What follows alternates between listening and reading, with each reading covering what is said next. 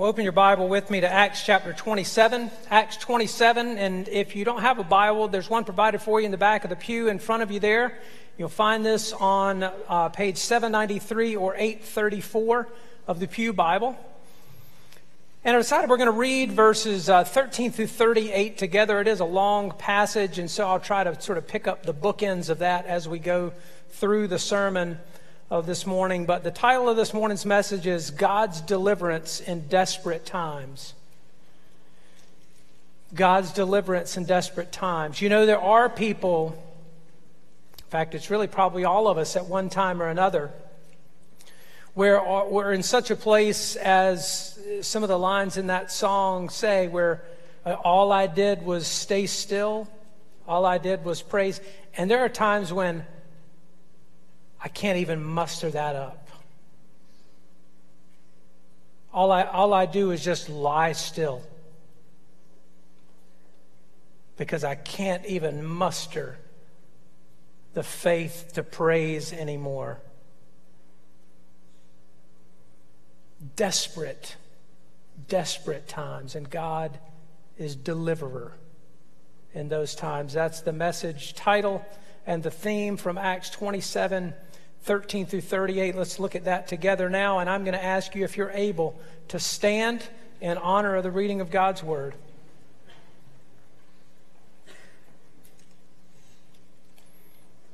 Paul and others have boarded a ship and launched en route to Rome. And we pick up in verse 13. I'm reading out of the English Standard Version. Hear the word of the Lord. Now, when the south wind blew gently, supposing that they had obtained their purpose, they weighed anchor and sailed along Crete, close to the shore. But soon a tempestuous wind called the northeaster struck down from the land. And when the ship was caught, we could not face the wind. And could not face the wind, we gave way to it and were driven along. Running under lee of a small island called Cauda, we managed with difficulty to secure the ship's boat. After hoisting, hoisting it up, they used supports to undergird the ship. Then, fearing that they would run aground on Syrtis, they lowered the gear and thus they were driven along. Since we were violently storm tossed, they began the next day to jettison the cargo. And on the third day, they threw the ship's tackle overboard with their own hands. When neither sun nor stars appeared for many days and no small tempest lay on us, all hope of our being saved was at last abandoned. Since they had been without food for a long time, Paul stood up among them and said, Men, you should have listened to me and not have set sail from Crete and incurred this injury and loss. Yet now I urge you to take heart, for there will be no loss of life among you, but only of the ship. For this very night there stood before me an angel of God, of the God to whom I belong and whom I worship. And he said, do not be afraid, Paul. You must stand before Caesar. And behold, God has granted you all those who sail with you. So take heart, men, for I have faith in God that it will be exactly as I have been told. But we must run aground on some island. When the 14th night had come, as we were being driven across the Adriatic Sea, about midnight the sailors suspected that they were nearing land. So they took a sounding and found 20 fathoms. A little farther on, they took a sounding again and found 15 fathoms. And fearing that we might run on the rocks, they let down four anchors from the stern and prayed for day to come. And as the sailors were seeking escape from the ship, they had lowered the ship's boat into the sea under pretense of laying out the anchors from the bow. Paul said to the centurion and the soldiers, Unless these men stay in the ship, you cannot be saved.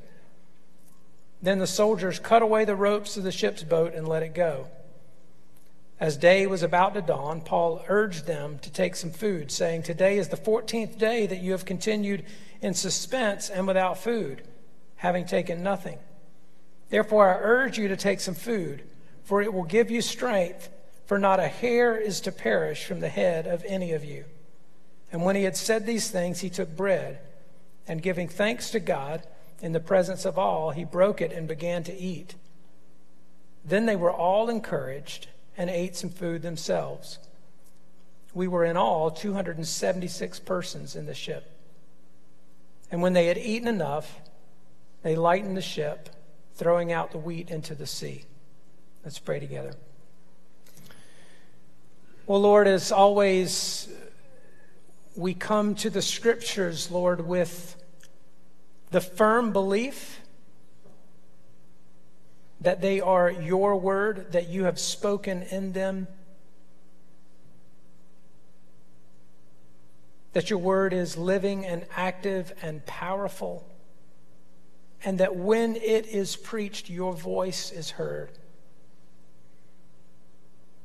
And Lord, you know indeed how needy a people we are and how much we need to hear your voice. And so we ask that you would speak, Lord, your word by your Spirit through your servant to your people for your glory and for our good. Lord, would you move me out of the way and use me as an instrument to speak what needs to be heard, to minister to the hearts of your people today. We ask it in Jesus' name. Amen. And you may be seated.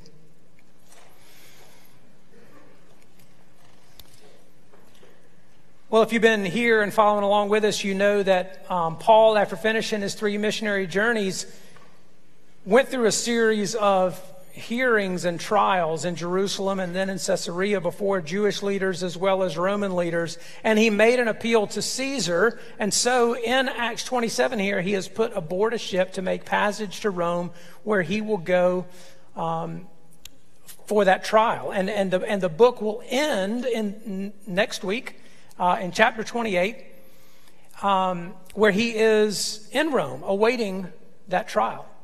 And in between is verse is chapter 27, a very detailed account of uh, and gripping account of this shipwreck. And I, and I don't know how it strikes you, and, and or if you've sort of ever been struck by it as you read uh, through the book of Acts. But, there, but, it, but is, it is quite detailed, and it, and it may leave us asking. Actually, we should often ask the question, maybe always ask the question as a matter of biblical interpretation and understanding what, what the Bible is saying to us. We ought to ask the question why did God put this in the Bible?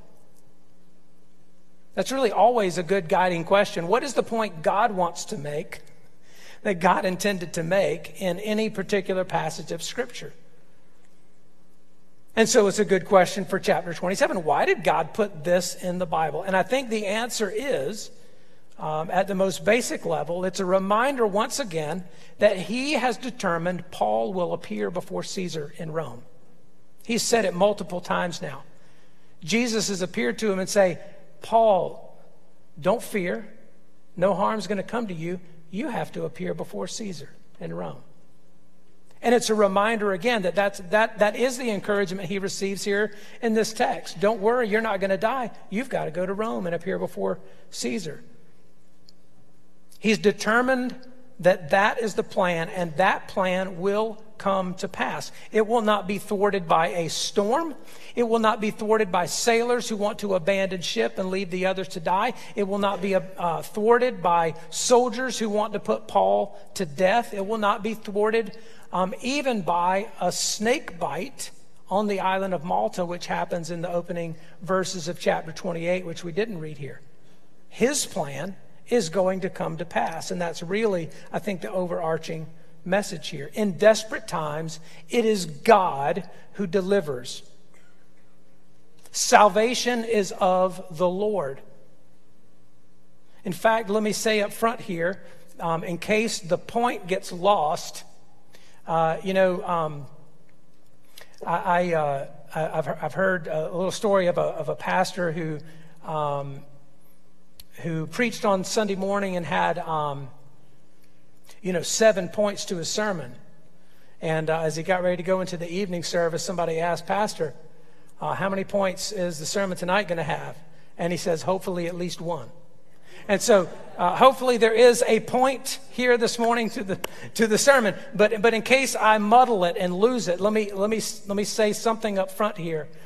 Um, that, as I said, God, uh, God is the one who delivers in desperate times, that God is the hero in this story. There's a lot about it that reads like one of these um, epic poems, like the Iliad and the Odyssey. I mean, you know, danger on the high seas and that sort of thing. But God is the hero of the story, and you don't have to be. You can't be the hero of your story. And that, that is one of the points we don't want to lose this morning. But I want to survey briefly um, how the events of the chapter unfold and then consider some principles that we can derive from that and, and, and apply to our own times of desperation. so uh, I'll try to unpack this or survey this kind of under, under three just uh, sections of the text first.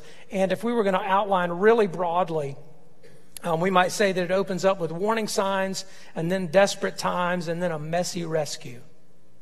Okay, warning signs and then desperate times and then a messy rescue. Okay, so in the opening verses, chapters, or verses 1 through 12, which we didn't read here, it's where Paul is put aboard the ship under care of this centurion. And they begin to set sail, and they're basically going from one port to another along the coast of Asia. It says there in the first few verses. And it is from the outset a difficult journey. So they, they haven't really even gotten into the open water very much yet. They're sailing more along the coast from port to port, and it's difficult. And, and, and, and those should be warning signs to them. So it says things like in verse um, 4 that putting out to sea from there, we sailed under lee of Cyprus because the winds were against us.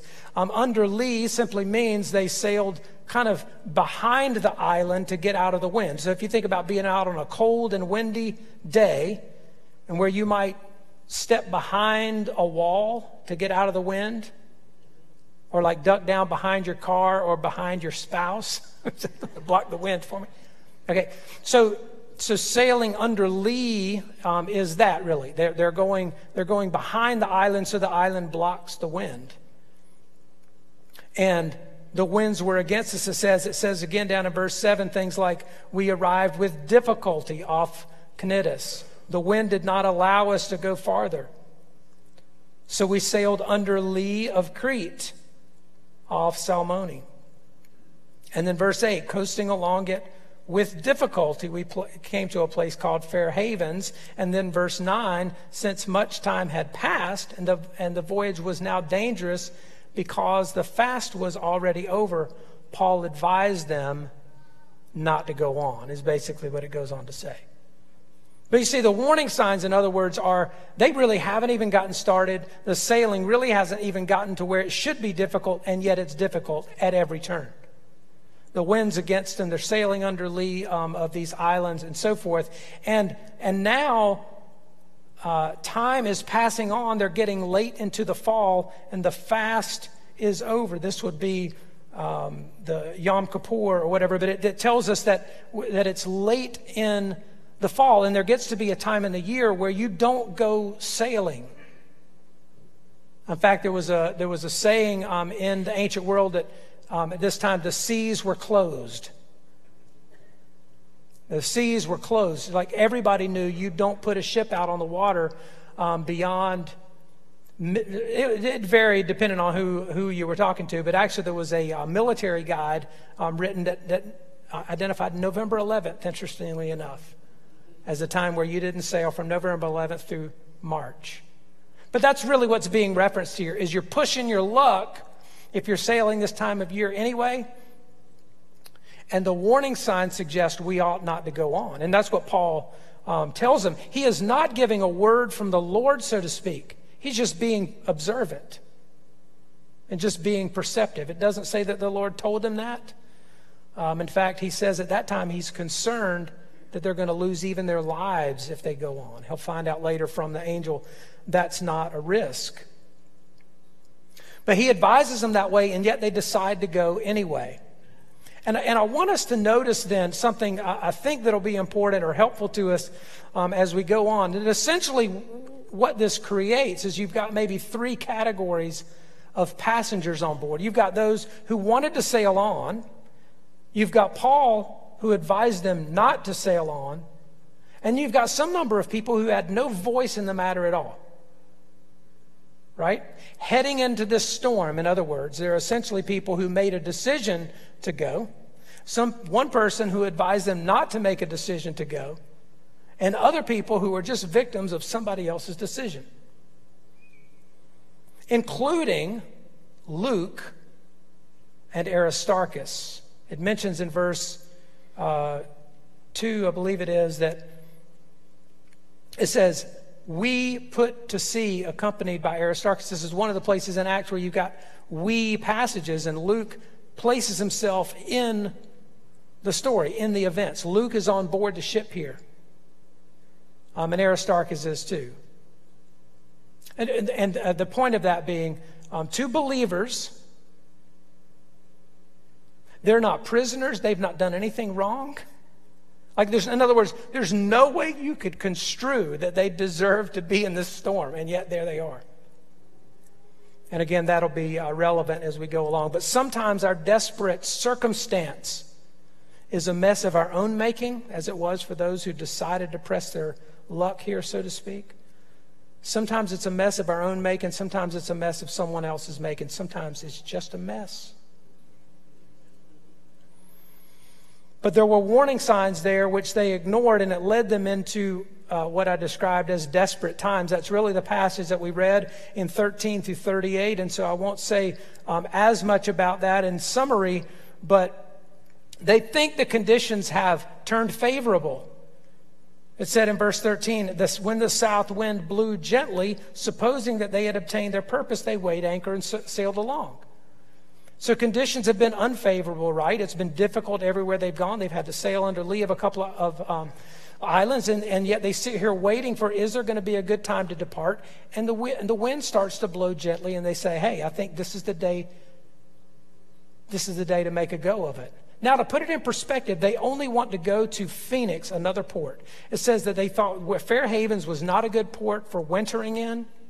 Phoenix was a better port for wintering in. If they're going to if they're going to hunker down for the winter, um, Phoenix is better than Fair Havens for reasons we don't really know. But it's only 50 miles away. It's like a full day of sailing. But when the wind starts to blow gently, they think maybe this is the day. And so, and my, my point being, it's actually a reasonable decision, I think, for those who are um, in charge of the ship here. We read it as Christians and go, see, you should have listened to Paul. But to be fair, why would you listen to the prisoner instead of to the mariners on board? You know what I'm saying. So, in other words, they, they try to make a go of it, um, and things turn bad quickly, and they start taking desperate measures. You caught some of them as we're reading along here. They first uh, they pull up the, um, the, the, essentially the, not really the lifeboat, but the boat where they could row ashore or that kind of thing. They pull that up and try to undergird the ship. It says in verse 17. We don't know exactly what that looked like or the size of the ship, but, but essentially the concern is that the, that the ship is going to fall apart. That, that, that the seas are so rough, it's going to break the ship apart. And they start undergirding it in some ways. They could uh, strap it underneath the whole boat or from end to end or different things. But it's essentially like an ancient duct tape job, okay, they're doing here on the ship, just to keep it from being battered and broken apart in the seas. And then um, they start, they, they lower some gear, perhaps a sea anchor or something like that. And then the third day, jettison cargo. Or, the, sorry, the next day, the third day, they threw the ship's tackle overboard, it says in verse 19. So additional gear down below. They're just getting rid of stuff. Um, and then let's, let's really draw our attention to verse 20 for a moment. When neither sun nor stars appeared for many days, and no small tempest lay on us, all hope of our being saved was abandoned. All hope of our being saved. I think that means Luke includes himself among the hopeless here. In fact, the NIV renders it that way. If you're reading the NIV, I think it says, We lost all hope, or something like that. All hope is gone. I don't know if Paul's an exception. He doesn't name Paul as an exception because the, the, the revelation from the angel hasn't even been reported yet. Everybody has lost hope that there's anything but death in this form. Believer, non believer, ones who made the decision to go, ones who didn't make the decision to go. Everybody is literally in the same boat together on this one. And of course, that follows by this word that Paul shares that he's heard from an angel. Uh, hey, it's gonna. I got good news. We're not going to die. that's, as, that's as good a news as I can offer you here. We are going to run aground on some island, he says. And so he encourages them to eat, which they do, and it leads to, as I said here in the in the concluding verses 39 through 44, this messy rescue. I call it messy because if you are making up a story about God saving you, this is probably not the way it would look. Right? He doesn't shake the prison and everybody walks out or anything like that. It's like they barely live. This is like as close to dying as you could come without dying. Where the, the rays of, you know, the morning light there in 39 bring kind of a temporary ray of hope. They saw land, but they didn't recognize it, which means they don't normally sail these waters. They don't know if there's a port here on the other side of the island, but they do see a bay with a beach and they think maybe we can beach the boat there and make it ashore. And so they, they raise the foresail, try to guide it in uh, to this bay, and then actually strike a reef or a sandbar or something, some kind of formation there. It's rendered differently in, in different translations. But, the, but they, they beach the boat prematurely. They don't beach the boat, they run aground out at sea. The bow gets stuck, the stern gets battered, and the ship starts to break apart. So here's the rescue plan. The centurion says, Raise your hand if you can swim. Okay, start swimming. The rest of you grab something that looks like it'll float. Godspeed. Hope to see you ashore. That's the rescue plan. That's how God saves every one of them, 276 people. A messy rescue, but a rescue nonetheless. But in, in desperate, desperate times, God is a deliverer. And if you live long enough, you are almost certain to fall into desperate times to some degree at some point. Times when you are well past your wits' end. Like past your wits' end. When, when you despair to the point of hopelessness. And as reference was made earlier in our worship time and prayer, I mean, that could be financial, it could be a relationship that's on the brink of collapse or it's already collapsed. It could be health. That just when you thought things were taking a turn for the better, you get a report for the worse, or symptoms reappear. After, after all of the other battles have been so wearying. And you think, here we go again. I don't know if I can go again.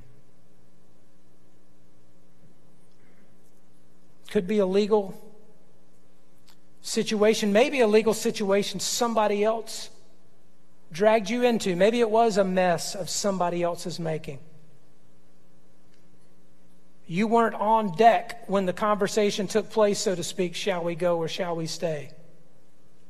Somebody else made decisions that involved you and implicated you, and here you are in a mess of somebody else's making, and yet one you can't get out of, and you're desperate.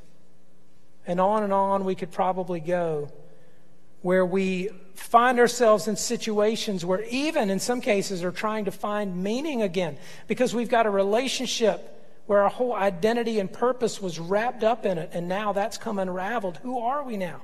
What do, what do I even do now?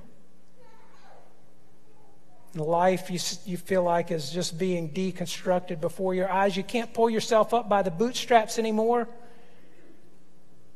because you don't have the strength to pull. And even if you did, you threw the bootstraps overboard with you know the rest of the cargo because you just gave up. After you've done all the things you think a Christian is supposed to do, you've done all the things you think other Christians think you're supposed to do.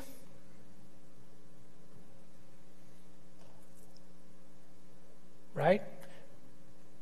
You've prayed and prayed. You've put on the shield of faith and took, taken up the sword of the Spirit. You have put on all the armor of God and stood fast and stood firm. And you've, you've spoken to the storm and said, I rebuke you in the name of Jesus, and all those things you think you're supposed to do or others think you're supposed to do. And here you are, and nothing has budged.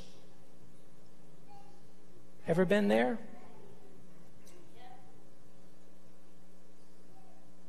And that's not to discount that all of those sort of features of a faith walk are, are right and legitimate, right? We, we, we ought to, as a default, stand firm and turn to the, the Word of God for encouragement and, and, and pray without ceasing and and so forth, and not to be moved by circumstances, but align ourselves with the truth of what God's revealed in His Word, and on and on. All those things are true, and we're encouraged time and time again to walk that way. In fact, Jesus Himself, when He was in a storm with His disciples, the storm that He did calm, He said to them, Why are you afraid, you of little faith?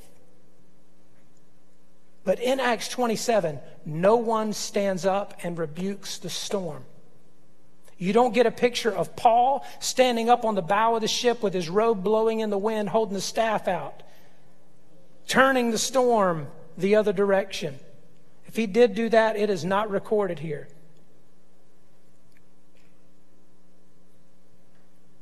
God didn't prevent the ship from leaving port.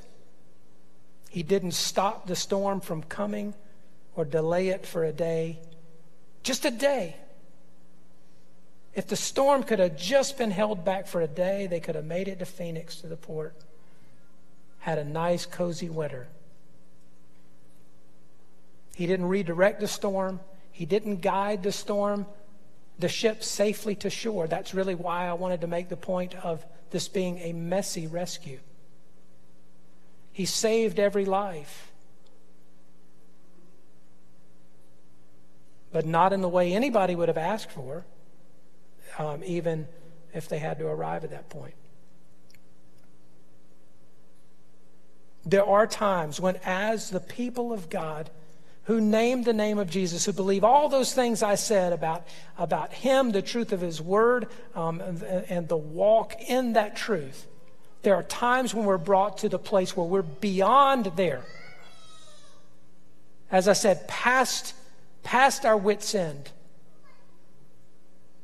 can't even utter the prayers anymore, perhaps. You're not even sure you really want to.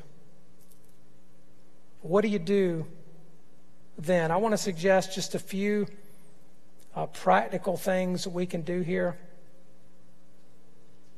And, and number one is just keep surviving. Did you notice that what they did on this ship was they just kept staying alive. You know, what's interesting about it is here, and I think at other times in life, there are times when people get, get to these kinds of situations, and part of them wishes they could just die, and yet another part of them just keeps surviving. Right? There's just that, that impulse to survive. And it's interesting that even after all hope was abandoned, they still, on another day, throw four anchors overboard and pray for day to come. These are pagan people praying.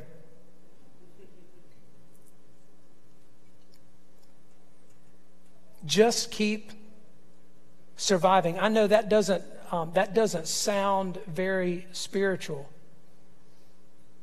But there are times where God, very much on purpose, keeps us in a season of silence, of desperation, of what appears to be a lack of intervention for reasons he doesn't disclose on the front side and maybe not on the back side either.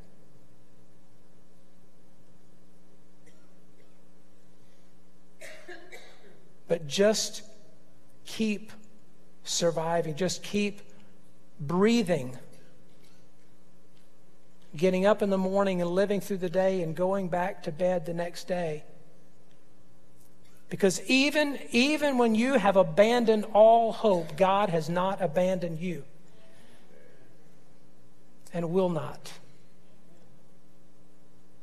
Number two, read the Psalms. I, I, I, I, thought of this specifically. I mean, you could just say read the scriptures. Um, read the Psalms. And even, listen, when you don't want to read the Bible, and even when you want not to read the Bible, where, where it, it seems so unappetizing to you. There's nothing in you that desires even to open it up. I know this sounds almost blasphemous for a pastor to be saying in an evangelical church, but I'm just trying to get real because here's what I know is that people who meet these moments, sometimes the most unhelpful people you can talk to are Christians right who give you who give you the standard line about all those things you ought to do and you're thinking okay so now i'm depressed and i'm a bad christian. Uh, thank you. So glad we had this opportunity to talk.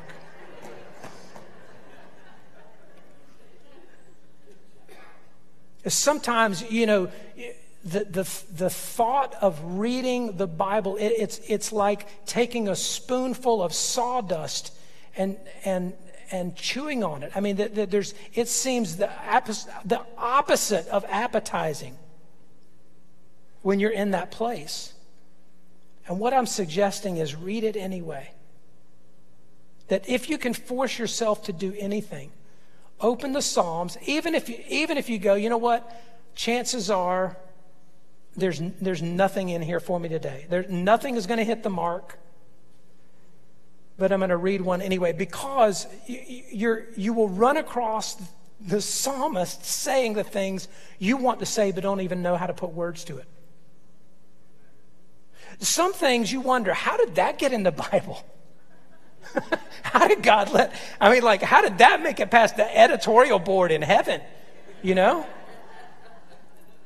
Like Psalm 44, where, where it says in verse 23 and following, Awake!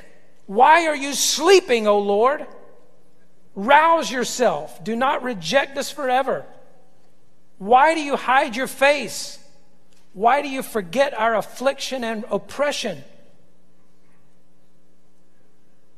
Then you say, Oh, maybe there is something in here for me. I'm with him. And if you read on, then you'll run across places like Psalm 55 where you are reminded he will not hide himself from your pleas for mercy. Even though the psalmist identifies with that cry, God will not hide himself. And Psalm 121 that says, He's not, he doesn't need to awake because he neither slumbers nor sleeps. And perhaps even that'll point you to Joshua Hebrews, which remind you that He will never leave you nor forsake you. Read the Psalms because there's there is some outside chance that an angel will appear to you too and give you a word from the Lord, but I wouldn't presume upon that. Uh, your odds are better of opening the scriptures and perhaps, even in that place of desperation, God would cause the word to live to you and to speak directly to your situation. Number three, begin to ask what God is doing. See, what God revealed here was that there was a plan. He's reminding Paul, you've got to go to Rome, you've got to appear before Caesar.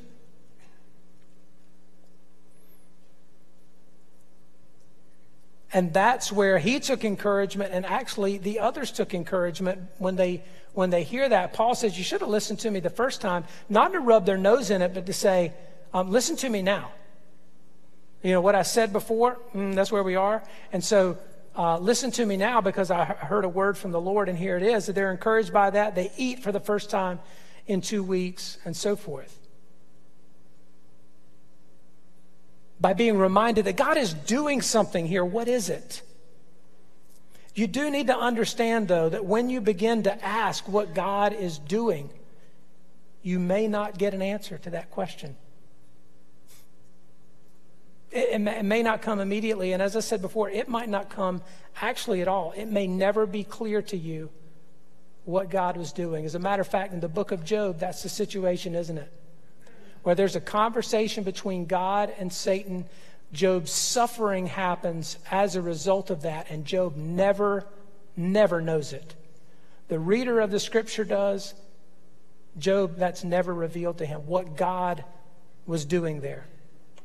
But here's what I will tell you that just by asking the question earnestly, that will change your perspective. Even if you don't get the answer to that immediately, by beginning to, to want to know what is God doing here, that will change your perspective on the circumstances and even others around you. Consider the fact that Paul was the one being saved because he was the one who had to appear before Caesar. 275 other people were blessed because they were on the same ship with Paul. What is God doing, and what might He even do in the lives of people around you because of what you're going through and what He wants to do? As I said, God is the hero of the story, so you and I don't have to be. He is the one who delivers in desperate times. And even when you've abandoned hope, he has not abandoned you.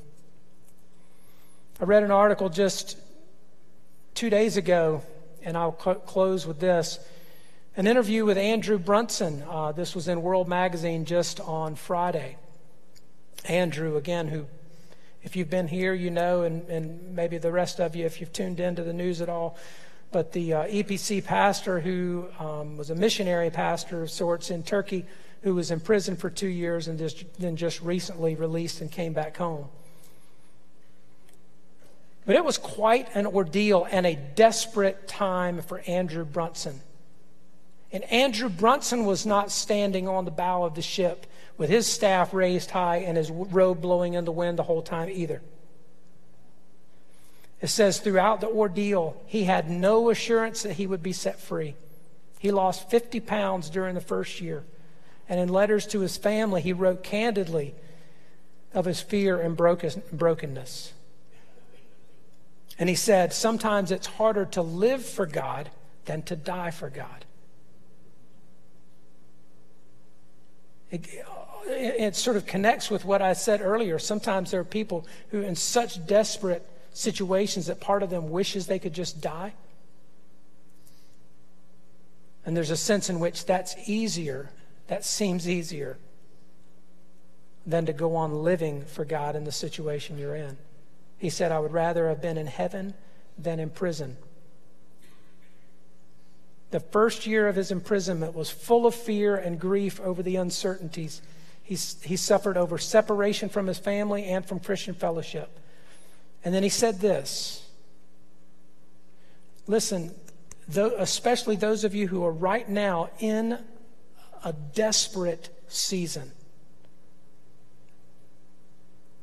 and who wonder why. How long, O Lord? Andrew said this If I'd been let out after the first year, I'd have been lying on the floor, curled in a fetal position with PTSD. The second year, God started to rebuild me. Now, that is a humbling word from somebody whose hardship um, has been greater than probably anybody and everybody in here. And yet to say he, rec- he wanted to get out the first year, make no mistake. Make no mistake about it. And despaired to the lowest degree that he remained there. And yet he rec- recognized in the final analysis that it was the second year when God started to rebuild him.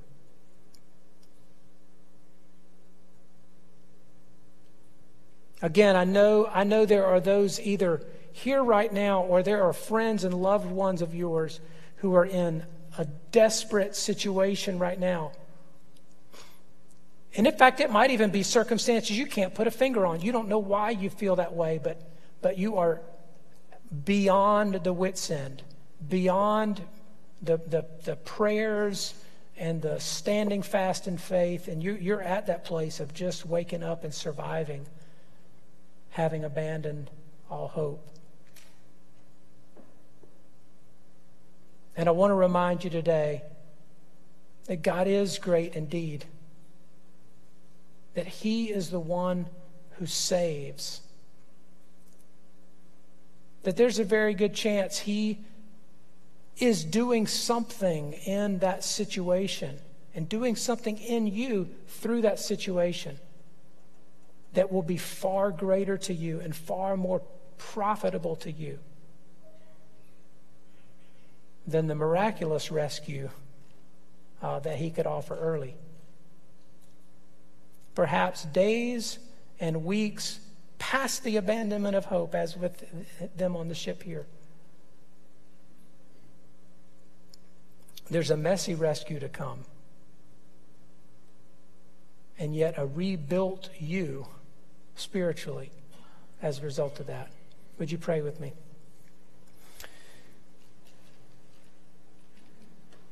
Father, we, we praise you as our great God. Lord, we need the reminder that this story is about you and not about us. That you are the hero here that you are the one who saves, that we don't, we don't look here to, um, to find the, the three spiritual principles or life principles that get us out of a mess. No, Lord, we look here to see, we identify with desperate people who are in the mess long after we've done what we know to do. So, Lord, I just call out to you on behalf of, of those here and those whom we love who are in those kinds of circumstances. And pray, Lord, that you would speak just a, just a word of encouragement, even just a sense of, of encouragement, even one little ray of hope that breaks through because you've not changed and you've not abandoned them. Lord, would you help them to find hope in that truth today? In Jesus' name, amen.